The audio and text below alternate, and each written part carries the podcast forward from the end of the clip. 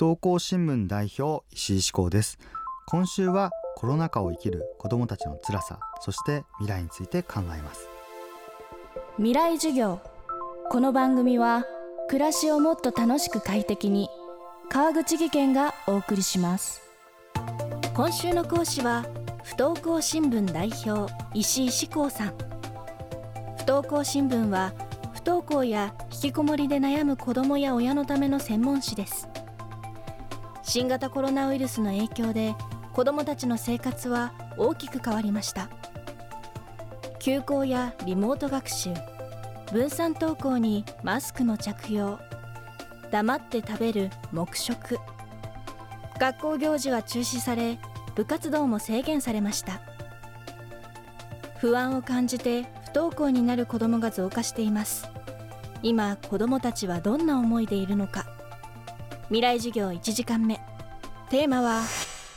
コロナ禍の子どもたちいじめと不登校。コロナになってからあの子どもの学校生活って劇的に変わったと思います。あの今まで学校に来い来いと言ってた国がいきなり来なくていい。しかもいつまで来なくていいか分かんない状態で。でほとんどの子がまあ、3学期の途中今勉強してるところでスパッと来なくていいって言われて大量の宿題をもらってこれやりなさいって。4月になってもまだコロナが続いていてまたたくさん宿題がやってきたって。これってどうなるんだろうか。教わってもいないし周りでざわざわ騒いでるからだんだん勉強もできない。覚えようと思っても覚えようと思っても宿題が手につかないって。すごく心配だった人がいっぱいいたそうなんです。で勉強がこうやりづらいっっていうふうに思う中に正直その勉強の成績よりも親側から怒られてしまうかもしれないと成績が振るわなかったら何か言われてしまうかもしれないと思って戦々恐々としてる人たちにとってカリキュラムがどう進むのかそれがはっきりしてないととても大変だったことだと思うんです。でそうこうしてる間に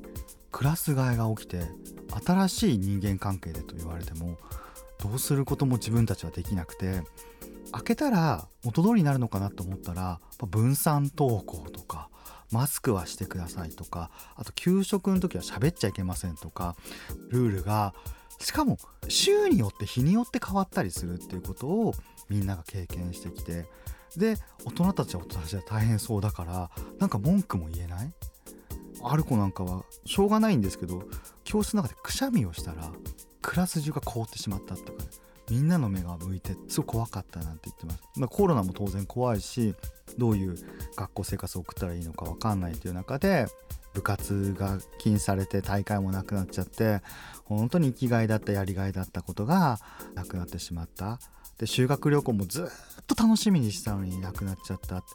なんかね気づいたら無力感が自分の中にとてつもなく大きくなってる子っていたんだと思います。10年以上中学校の教員してる人がこんなに不安定な子たちを見たことがないって言ってましたね。で不登校に関して言えば休校明けから急に自分が標的になってしまった人とかすっごい仲良かったんだけれどもその3人で仲良くずっと小学生から中学校までいたのに休校明けたらなんでか自分だけこう嫌がらせを受けるって話も聞きましたしそれから入学前から休校だった子がねその子は入学早くしないかなと思ってある日突然休校が明けたので学校に行ってみたら周りはみんな LINE でつながってた入学前どうやって知り合ってたのかわからないけども LINE でつながっていて自分だけ一人ぼっちだったのでみんなの輪に入れず、まあ、そのまま学校に行かなくなったっていう人もいたんですよね。コロナ禍における学校のその変わり方っていうのは子どもにとってはとても大きなもの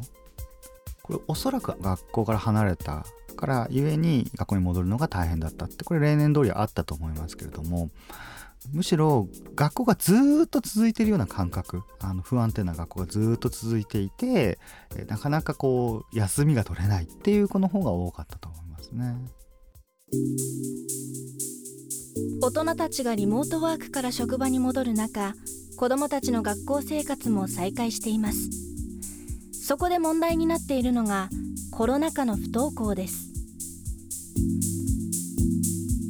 あのコロナでね不登校はねがぜ増えました。数としても過去最多になっています。あのコロナで不登校になった人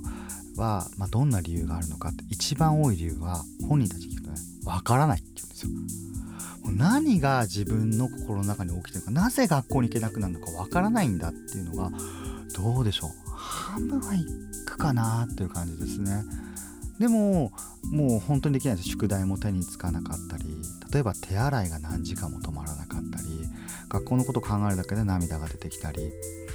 でいじめを受けてた人もいますよね。でもそれでも本当に本人たちの言葉を聞くとわからないななんでいけないんだろうっていう人の方が多いですね。でそれはやっぱりみんなが不安やストレスを抱えてる中で